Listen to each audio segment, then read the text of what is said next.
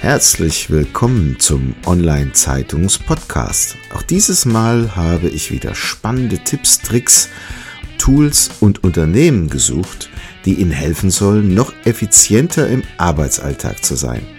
Packen Sie es an und seien Sie immer einen Schritt voraus. Dazu wünsche ich Ihnen viel Spaß und Wissen zum Mitnehmen. Ihr Thomas Schmidt. Diese Episode wird Ihnen präsentiert von Cleverworks Virtual Meetings. Nutzen Sie jetzt virtuelle Konferenzräume in Ihrem Unternehmen ohne Softwareinstallation mit einfacher Bedienung DSGVO-konform. Egal, ob Sie und Ihre Gesprächspartner im Homeoffice, unterwegs auf dem Smartphone oder im Unternehmen sind.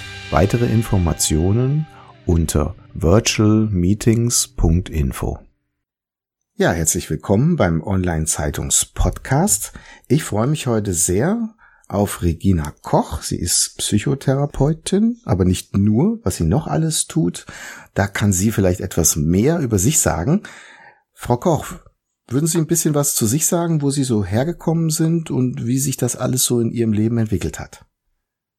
Ja, es hat angefangen, also ich habe erst zuerst mal in der privaten Akademie in Stuttgart äh, Psychologie studiert und mit Erfolg absolviert und bin dann Psychotherapeutin geworden nach dem Heilpraktikergesetz, also staatlich geprüft über das Gesundheitsamt.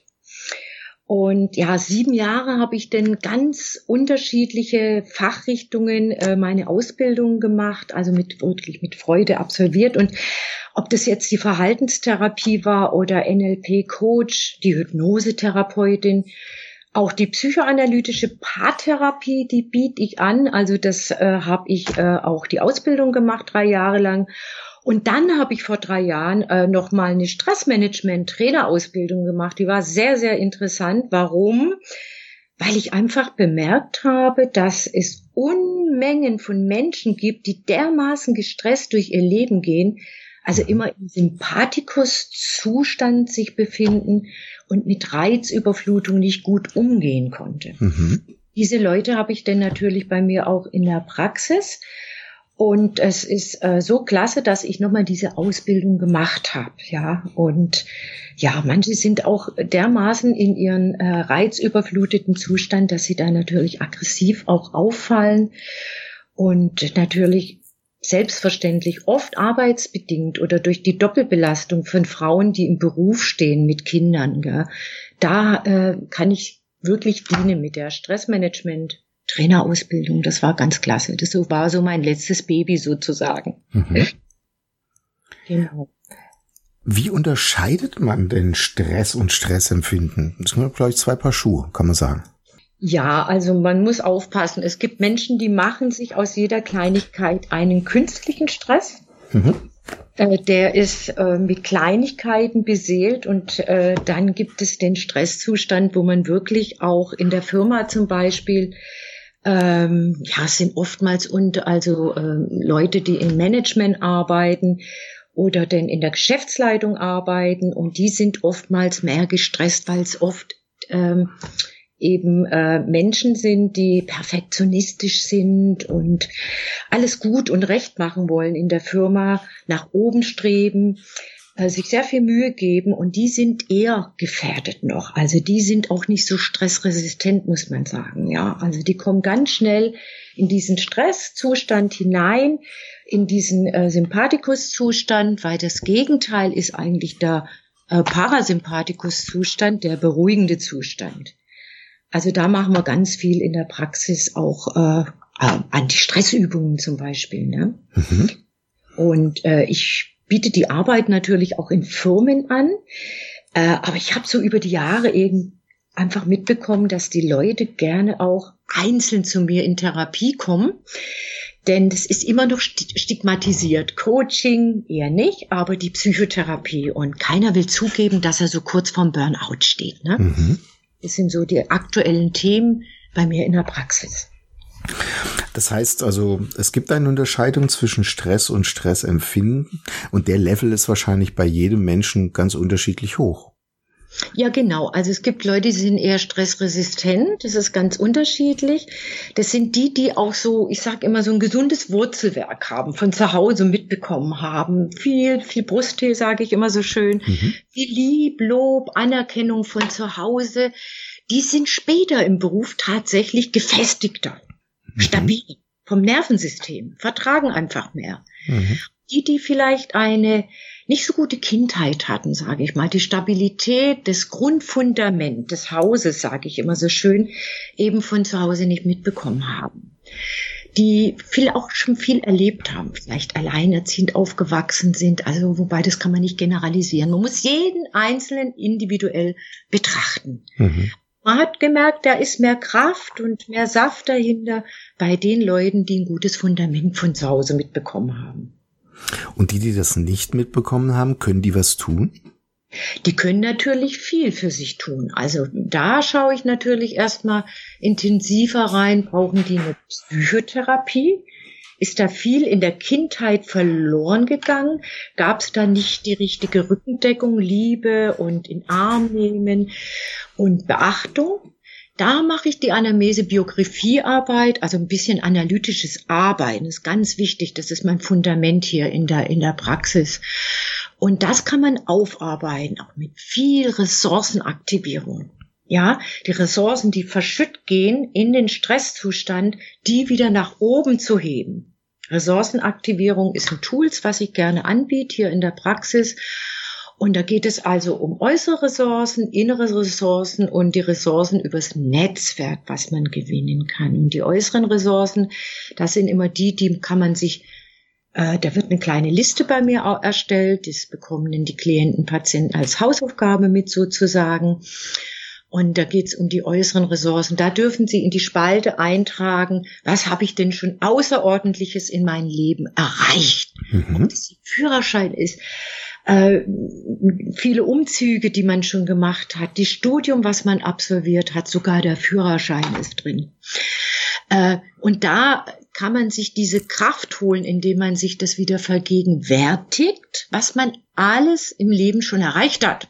Mhm. Dann gibt's die inneren Ressourcen, dann geht man an die Tugenden, an die inneren Werte, das eine Hilfsbereitschaft ist den anderen gegenüber oder ich kann gut zuhören oder ich bin für die anderen da oder ich habe einen gesunden, ehrlichen Charakter.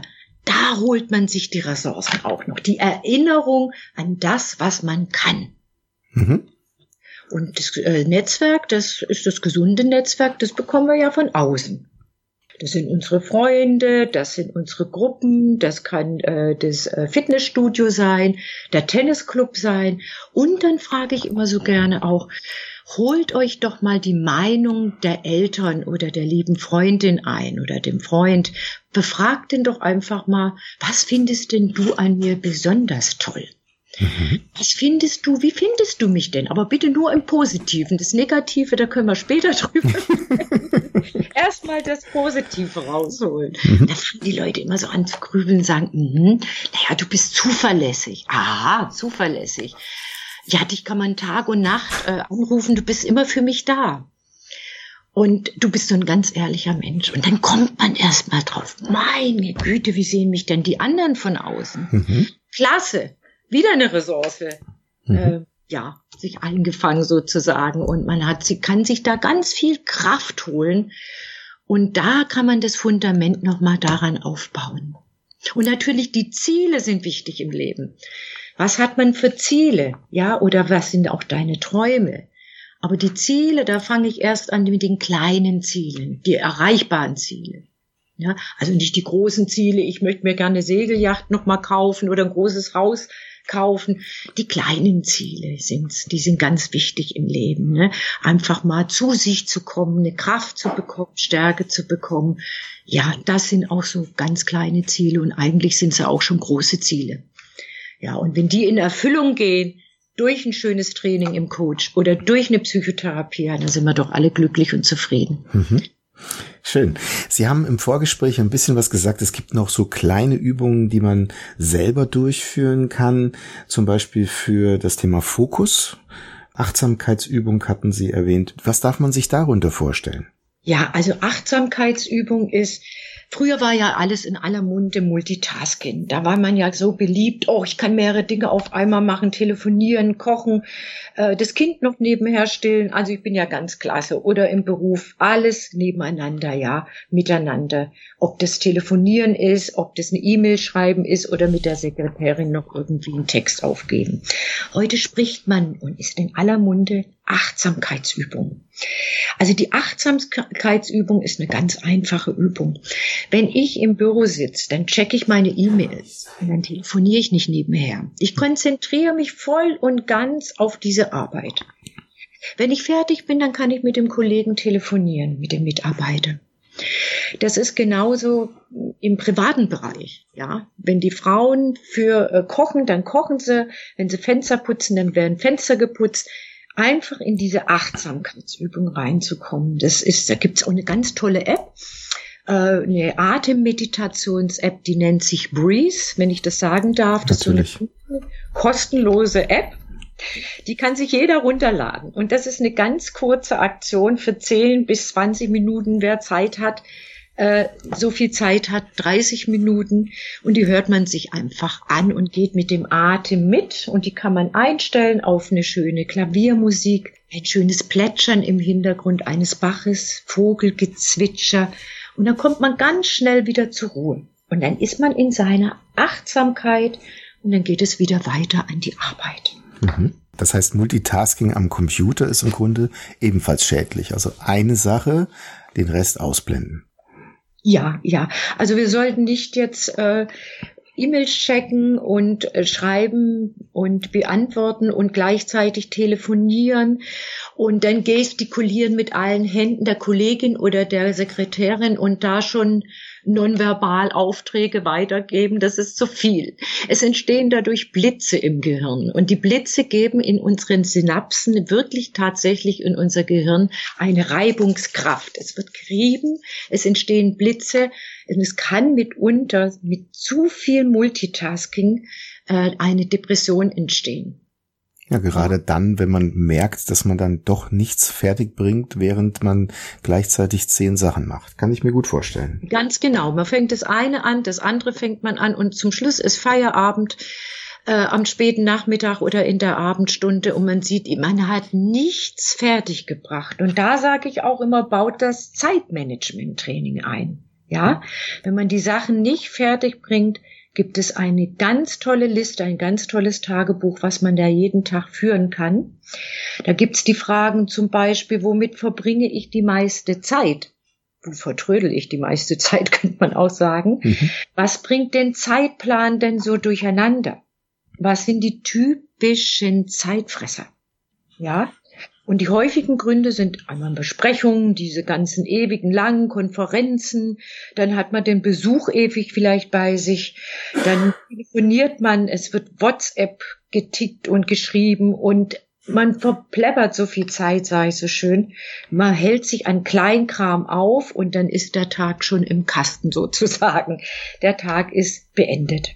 Ja, es gibt Leute, die einen auch absaugen im privaten Bereich oder vielleicht auch im geschäftlichen Bereich. Man nennt es Vampirismus auch sogar, gibt's Bücher drüber. Das Ziel ist, wie kann ich die Zeitfresser abbauen? Wie kann ich gewonnene Zeit sinnvoll nutzen? Ja, das sind die Fragen. Prima. Vielleicht bevor wir zum Ende kommen, noch einen wichtigen Komplex, der aus meiner Sicht hochspannend ist. Man hat immer das Gefühl, wenn man im beruflichen und im privaten irgendwo durch das Leben hetzt, was ja bei vielen Menschen, die gerade auch in, in Städten leben, immer mehr zum Vorschein kommt. Was hat denn dann noch Glück für eine Bedeutung? Also ich habe jetzt zum Beispiel gehört, nicht nur Bhutan unterstützt quasi das Glücklichsein in der Bevölkerung. Island fängt jetzt damit ebenfalls an. Was ist denn Glück und wie kann man denn selber dafür sorgen, dass man glücklich wird? Äh, das Glück liegt selbstverständlich immer im Inneren.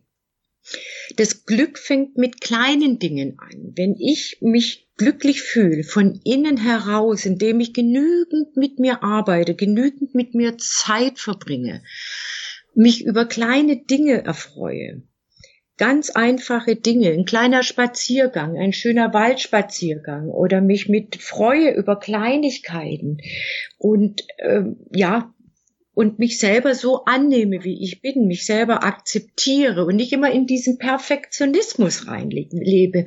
Wir leben in einer Welt, jeder will schnell sein, jeder will gut sein, jeder will der Beste sein. Und er denkt, wenn er alles hat, ein großes Haus gebaut hat, ein großes Auto hat, ein Erfolg hat, dann ist er glücklich. Nein, das ist ein Trugbild. Dann ist er vielleicht eher in einem Burnout drin, sage ich mal. Bei gut gestalteten Leben, bei gesunden Leben kann das ja trotzdem alles erfolgen und man ist glücklich und von innen heraus glücklich und in außen, weil man das Äußere hat. Aber ich bin der Meinung, dass das Glück erstmal von innen mit sich selber und von sich selber kommen muss.